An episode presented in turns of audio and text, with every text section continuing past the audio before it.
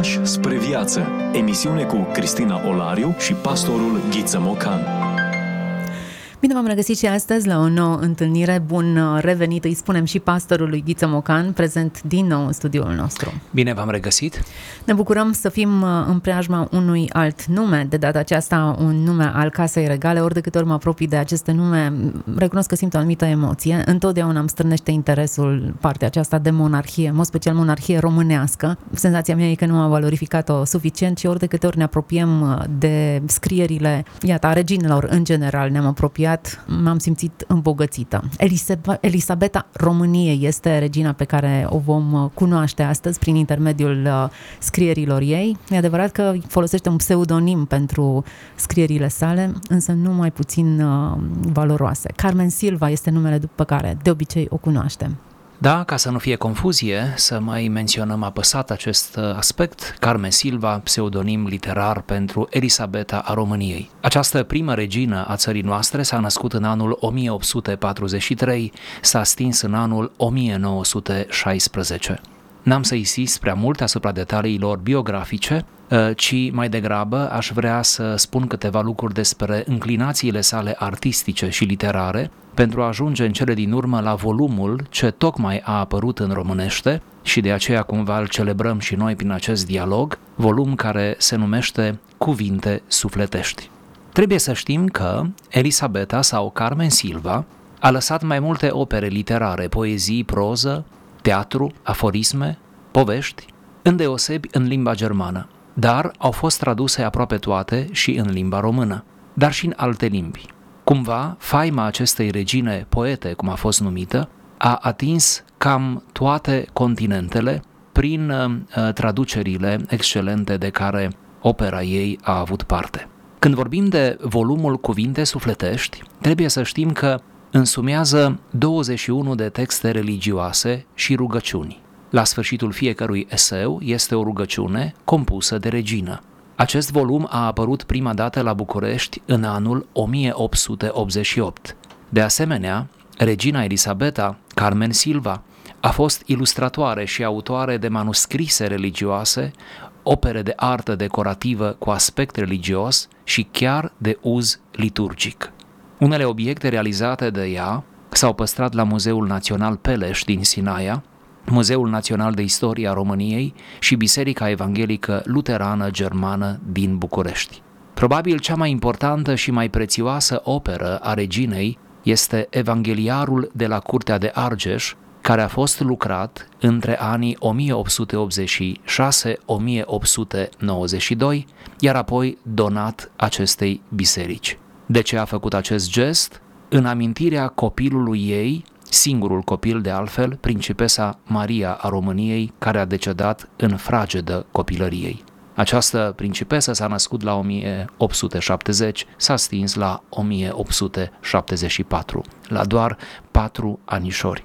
Evangheliarul poate fi admirat și astăzi într-o vitrină din pronausul Bisericii Curtea de Argeș, chiar în apropierea mormintelor celor două perechi regale ale României, Carol I și Elisabeta, respectiv Ferdinand și Maria. Cum vă spuneam, regina Elisabeta s-a născut în anul 1843, se stinge în anul 1916, când Europa era cuprinsă, nu-i așa, de primul război mondial, o adevărată dramă cu conotații uh, mondiale, prin care a trecut Europa și nu numai. Ce doresc să observăm înainte de a avea o lectură din uh, acest uh, frumos volum uh, este aplecarea acestei regine, ca și a reginei Maria, mult mai cunoscută probabil, spre cele spirituale, spre viața de rugăciune, spre meditația asupra Scripturii. N-am să mai insist, din introducerea acestui volum am aflat și eu că a scris aceste meditații pe marginea unor texte scripturale, atât din Vechiul cât și din Noul Testament, pentru mama ei. Mama ei, pe atunci neputincioasă, nu mai putea merge efectiv la slujbe și cumva, ă, neavând ă, predicile ă, duminicale, cumva, iată, Carmen Silva, fica, s-a gândit să îi ofere anumite explicații, anumite glose, le-am putea numi, la textele biblice, așa de dragul mamei și pentru a-i fi de ajutor, de sprijin în cele spirituale. Cumva, întreaga colecție este sau a fost la bază o, un cadou, un dar făcut mamei sale. Frânturi de înțelepciune Vorbim despre autori care nu au voie să fie uitați. Discuție cu pastorul Ghiță Mocan. Așadar, Carmen Silva, adică tradus Cântecul Pădurii, frumos pseudonim cu semnificație și cred că foarte conectat și de activitatea ei literară. Zic că, că ar trebui să plonjăm puțin în acest volum și să spicuim câteva idei pe care am putea să le gustăm, așa, facem o degustare a scrierilor sale. Recomandăm lectura integrală a cărții. Chiar se citește ușor, e plăcută și cele 21 de eseuri sunt uh, sclipitoare, fiecare în felul lui. Noi nu putem face aici decât să luăm dintr-unul din aceste eseuri și să cităm, uh, uh, oarecum fragmentul acesta merge spre ideea de datorie și de a-ți îndeplini datoria. Ce zicem noi? Și cum să ne umilim? Precum e starea noastră sufletească și noaptea e pentru noi prieten ori dușman. Ea ne aduce pacea dinăuntru, ea ne face să uităm necazurile și durerile, ori ne muncește conștiința și ne chinuie gândirea. Tot omul are însă o clipă în care viața se oprește și așteaptă până ce el și-a strâns din nou puterile, pentru ca să o poarte iarăși pe umerii săi. Cum întrebuințăm noi această clipă? Ne culcăm și ne sculăm fără de grijă, numai pentru că amurgește spre seară și se luminează de zi spre dimineață. Părăsim munca zilei precum ore începem, fără tragere de inimă, fără bucurie, fără o voință serioasă, numai și numai pentru că trăim și pentru că trebuie să viețuim. O nenorociții de noi! Nu înțelegem cât de mult, cât de nemăsurat de mult lăsăm în lume neîmplinit. Nimic nu e în lume ce n-am putea îmbunătăți și înfrumuseța. Nu e om căruia nu i-am putea ajuta într ceva, însă noi pășim înainte fără grijă, cum pășește animalul când întoarce roata unei mori. Când tu nu-ți împlinești, cum se cuvine datoria, atunci întreaga casă, întreaga ta familie simte neajunsul, căci e una din puteri care lipsește ca legătura să fie deplină. Frânturi de înțelepciune. Vorbim despre autori care nu au voie să fie uitați. Discuție cu pastorul Ghiță Mocan. Iată cum suntem uh, în preajma unui volum intitulat Cuvinte sufletești, un volum dens cu multe învățăminte, pare mai degrabă o suită de mesaje biblice, îndemnuri care țin mai degrabă de interesul față de scriptură, de teologie, decât față de poezie, așa cum ne-a obișnuit Carmen Silva. Da, așa este. Uh, să apreciem că reginele noastre au fost uh, un pic teolog, cumva au, și-au pus forțele, nu? Uh, mintea cu multă smerenie uh, față în față cu textul biblic. Ori întâlnirea cu textul biblic, dacă o face în mod serios, uh, nu e o treabă simplă. Asta o știe orice predicator, orice om care se îndeletnicește cât de cât cu scripturile. Deci cu atât mai mult să apreciem curajul acestor femei celebre de a se apleca asupra acestor texte, pătrunse mai degrabă într-un chip feminin, cu inima într-un fel de exegeză ușor sentimentală, aplicativă, dar uh, totuși valoroasă, nu-i așa? Da, chiar așa. Și cred că interesul uh, față de partea religioasă în viața unei regine arată pe de o parte spiritualitatea monarhiei sau felul în care monarhia s-a raportat la dimensiunea aceasta spirituală. Aceste prințese, devenite mai târziu regine, au fost crescute cu frică de Dumnezeu, chiar dacă proveneau, uh, în cazul României, nu fiind din afara țării, din uh, confesiuni uh, cum ar fi uh, evanghelică, luterană în special sau catolică, dar cumva veneau cu un bagaj religios consistent care sigur că întregea personalitatea acestora. Ele sosite pe teritoriul României de obicei au aderat cu deplină convingere și profunzime la religia neamului în care s-au instalat, peste care domneau, ceea ce din nou ar trebui să o vedem într-un mod apreciativ. Chiar așa. E bine, uh, volumul uh, conține mai multe învățături și am desprins doar un simplu paragraf dar paragraful acesta cred că merită atenția noastră. Cum să ne umilim? O întrebare pe care o ridică o regină. Cred că e esențială. Dacă regina însăși îngenunchează în fața divinității, întreaga națiune poate să stea în picioare.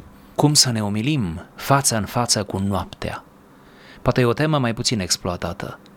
Se apropie noaptea, zice regina, și descrie aproape poetic acest moment și ne ducem spre starea uh, de somn, nu? Ieșim cumva din cotidian, intrăm în acea, în acea tăcere și odihnă a nopții, dar cum să ne umilim față în față cu aceste pauze care ni le oferă în uh, nopțile noastre ale fiecăruia? Spunea ea, în funcție de starea noastră sufletească, noaptea este ori prieten, ori dușman.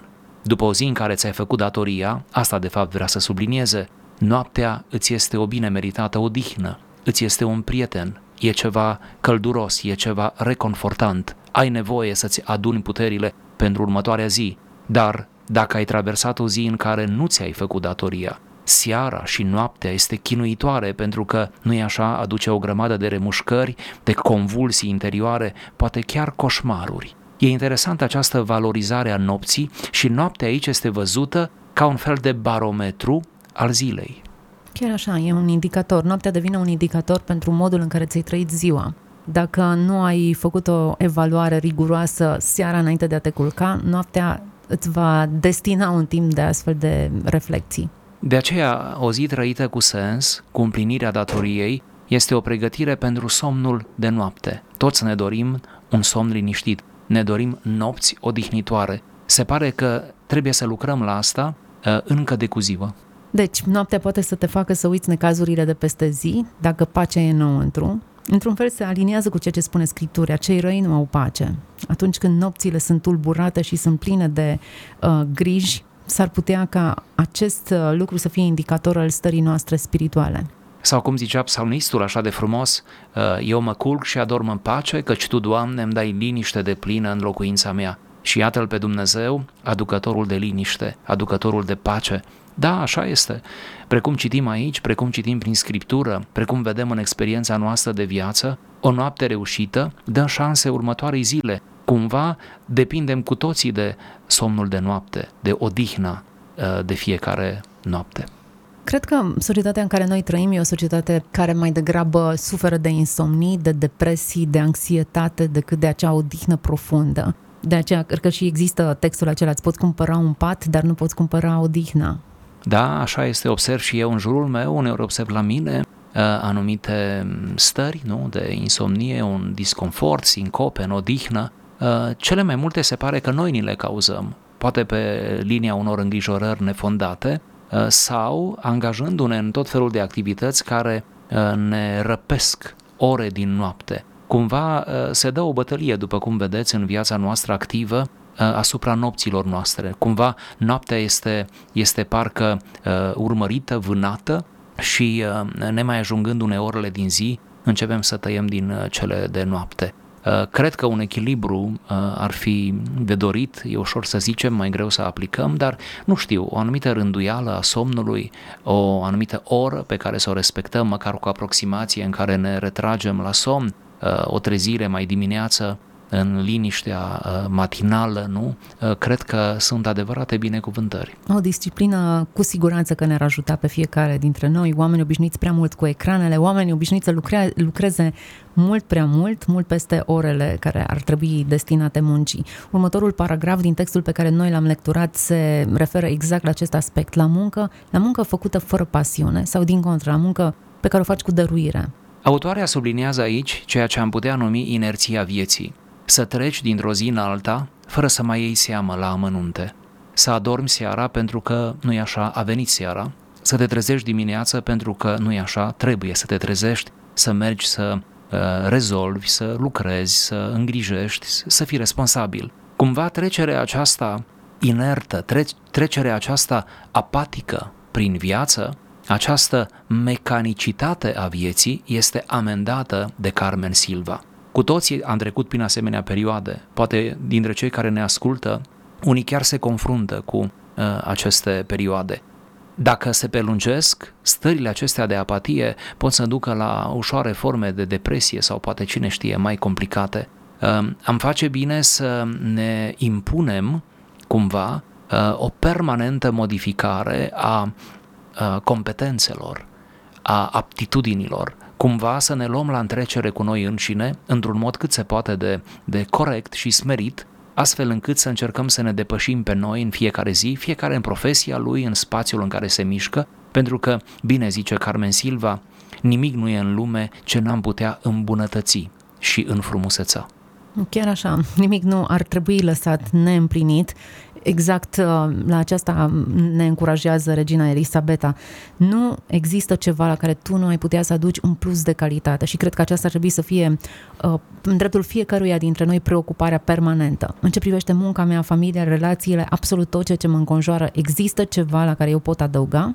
De fapt, nu ne trezim în fiecare dimineață ca să facem lucrurile pe care știm că trebuie să le facem ci ne trezim cu gândul ca să le facem mai bine, să le facem mai eficient sau plenar sau, nu știu, să atingă cumva vocația noastră pe semenul nostru, într-un mod pozitiv, să-l ridice, să-l încurajeze, să-l ajute, să-i ofere argumente, să-i ofere motivație și așa mai departe. Da, cred că, cred că ar trebui să transformăm uh, uh, banalitatea fiecărei zile în ceva cât de cât sclipitor, în ceva cât de cât colorat. Acum, sugestia pe care o dă regina aici e poate schimbări micuțe. Nu în fiecare zi avem ocazia să facem ceva cu adevărat eroic.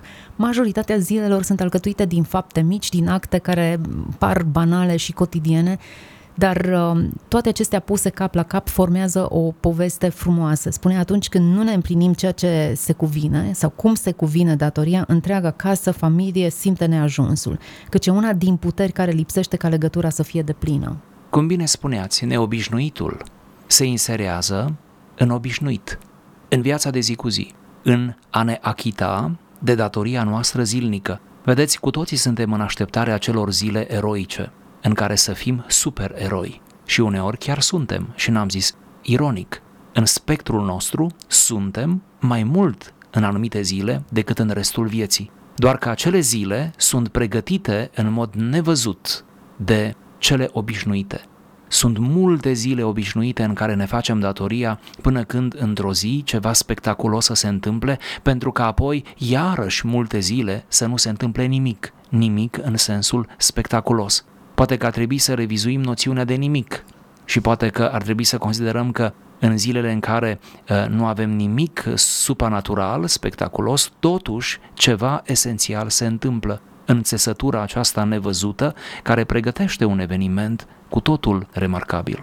Și ce interesant, uh, din nou se subliniază legătura comunitară. Când un simplu membru al comunității nu este ceea ce ar trebui să fie, toată comunitatea suferă. La fel vorbim și despre biserică, dar ideea aceasta de a, de a întrețese munca, contribuția, datoria noastră și a ne determina unii pe ceilalți e una predominantă. Pentru ca nu cumva, vorba autoarei, una din puteri să lipsească. Când uh, uh unul dintre uh, membrii familiei abdică, nu? Din această pasiune, din această uh, datorie făcută cu patos, cu bucurie, nu? Când unul abdică, cumva una dintre puterile familiei slăbește, o verigă a lanțului s-a fisurat, ceea ce nu e bine, toată familia resimte. Poate ar trebui să privim lucrurile și din perspectiva cealaltă a membrilor familiei care văd pe careva dintre ai lor că a slăbit, că a căzut într-un fel de apatie, devine negativist, nu știu, are o atitudine mereu defensivă. Poate că ar trebui să spunem că atunci când cineva de-al nostru e în situația aceasta, să-l înconjurăm cu dragoste, cu foarte multă eleganță și să-l încurajăm, să-l ridicăm. Cumva de aceea suntem puși acolo, nu? Hmm, chiar așa. Și cât de importantă e, din nou, această dimensiune. Poate că o subliniez într-o perioadă în care simt că ne-am însingurat mult prea mult, ne-am izolat în fața unor ecrane și interacționăm în mod real prea puțin unii cu ceilalți, din nou se subliniază acest lucru. Când unul dintre noi lipsește, întreaga comunitate suferă. Mai ales la nivelul familiei, am face bine să ținem la această comuniune directă da? Uh, să ținem la proximitate, la apropierea fizică, oricum trăim într-o casă, nu? Oricum ne întâlnim măcar seara, Bun, ne întâlnim mult prea puțin, avem prea puțin timp împreună, după ce copiii cresc, devin ei uh, uh, implicați în propria lor profesie și așa mai departe, sau o școală, sau cumva toți alergăm de dimineața până seara, dar răstimpul acela pe care îl avem, n-am face bine să îl petrecem cât de cât uh, împreună, într-o, într-o frumoasă comuniune. Cred că în aceste întâlniri de suflet, cu totul intime, în spatele ușilor închise, cum ar veni, nu în public, cred că în aceste întâlniri ne dăm seama care pe unde suntem și care ce nevoi are. Și dacă ar fi să parafrazăm această propoziție, această afirmație și să o aducem în contextul nostru, oare cum ar suna? Nu e om căruia nu i-am putea ajuta într ceva, însă noi pășim înainte fără grijă cum pășește animalul când întoarce roata unei mori. Ce comparație! Și ce actuală este, adică nu avem noi animalul cu roata, dar avem imaginea aceasta foarte pronunțată, omul contemporan care trece prin trafic atât de încordat și atât de îngândurat și atât de în lumea lui, fără să ia seama la absolut nimic din jurul lui. Nu-și mai vede nici măcar cunoscuții. Nu-și mai vede nici măcar sufletul. Da, da, îmi vine în minte o replică, nu mai știu cui aparține, dar mi-a plăcut mult. Zice, Doamne, Tu ești în inima mea, dar eu nu mai știu drumul spre inima mea. Mm, ce frumos! Am putea oare găsi acel drum?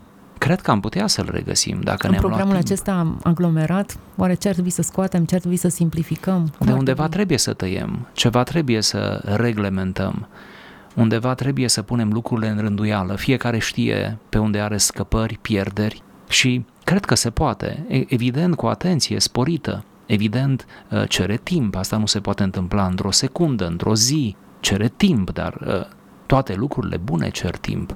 Cred că ar trebui mereu să ne revizuim, să ne facem update-uri, nu-i așa? Uh, La suflet, la minte, la relații, mai ales la cele familiale. Iată cum am adus uh, în limbaj contemporan această scriere. Adevărul e că nu pot să fac abstracție de faptul că este scrierea unei regine și mesajul din partea persoanei din vârful unei țări sună profund, spiritual, profund creștinesc, cu aplecare mai degrabă înspre moralitate și înspre principii și valori care ne definesc identitatea noastră. Mă întreb, oare cum ar arăta România dacă astăzi s-ar vorbi de la vârf încoace, fără să politizez discuția, dacă s-ar vorbi în felul acesta? Da, și eu mă întreb uneori și o fac cu oarecare tristețe, pentru că noi așa avem nevoie de simboluri. Ori regalitatea în România și nu numai rămâne un simbol, încă nu s-a găsit un altul mai bun și asta o recunosc chiar și cei din acele țări unde de mult nu mai este, nu, regalitate, cum nici la noi nu mai este. Dar uh, cred că ar fi altfel România. Cred că ar arăta altfel dacă de la vârf s-ar transmite și asemenea mesaje moralizatoare, ușor poetice, uh, de îndemn, de susținere, inofensive, să zic așa, uh, necontondente, dar în același timp uh, extrem de, de profunde. Cred că avem nevoie să îi auzim pe mai marii noștri uneori vorbind așa, scriind așa, iar dacă nu îi auzim, iată ce facem, ne întoarcem în secolul XIX ca să-i auzim uh, pe aceea de atunci. și să ducem doar unor astfel de discursuri. Mă întorc la nota de dedicație pe care o face Carmen Silva pe acest volum. Uh, Aceste mici meditații le-am scris pentru slujba de casă a mamei mele, care nu are destulă putere să citească o predică adevărată. Dacă asta nu este predică adevărată, nu știu cum ar Da. trebui, sau cum suna în acea perioadă o predică adevărată. Probabil Câtă mult mai- smerenie, nu? Câtă smerenie. Câtă smerenie, așa este, câtă umilință. În același timp trebuie remarcată pro- preocuparea reginei pentru mama ei. Din nou revenim la relații de familie care nu pot fi substituite. Dacă un membru nu-și face treaba, iată, mama ei nu gustă din slujbă. Mama ei care, nu, era mamă de regină, era regina mamă, avea de toate, doar că sufletul ei era puțin trist, era puțin abătut, era puțin izolat din cauza stării de sănătate și nu mai putea merge, nu, la locul de închinare, la biserică și cumva se ținea o slujbă în propria ei odaie. Uh, Deci, uh, iată, uh, să te îngrijești de ai tăi uh, din punct de vedere sufletesc, spiritual, uh, chiar dacă ai tăi au de toate și totul este în regulă, dar nu e așa, sufletul uh, rămâne totuși pe primul loc. Și să nu uităm, textul pe care noi l-am lecturat vorbește despre nopți nedormite. Ei bine, într-o astfel de perioadă a vieții, cu siguranță că sunt nopți nedormite, dar probabil suferințe sufletești sau uh, trupești mai degrabă. Cum le vorbește această fică mamei ei, încercând să găsească alin și sens acestor experiențe? Această fică și-a adus aportul, cum a știut mai bine și har Domnului a știut. Știa despre sine că are condei, că îi sunt la îndemână cuvintele și le-a folosit ca pe niște uh, alinuri, nu ca pe niște medicamente, leacuri pentru sufletul mamei. Um, cred că aceasta ar fi ideea. Fiecare să ne folosim propria vocație uh, pentru a, uh, a-l ajuta pe semen. Sper că toți înțelegem asta.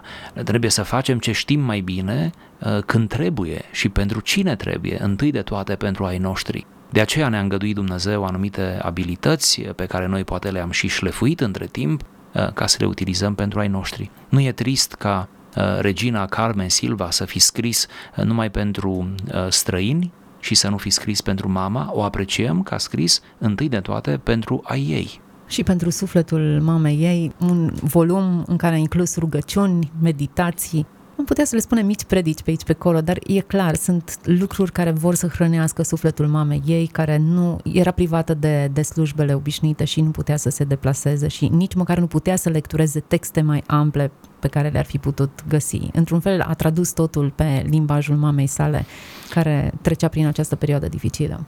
Am putea spune ceva de genul, ce înțeleaptă fică, ce binecuvântată mamă. Chiar așa.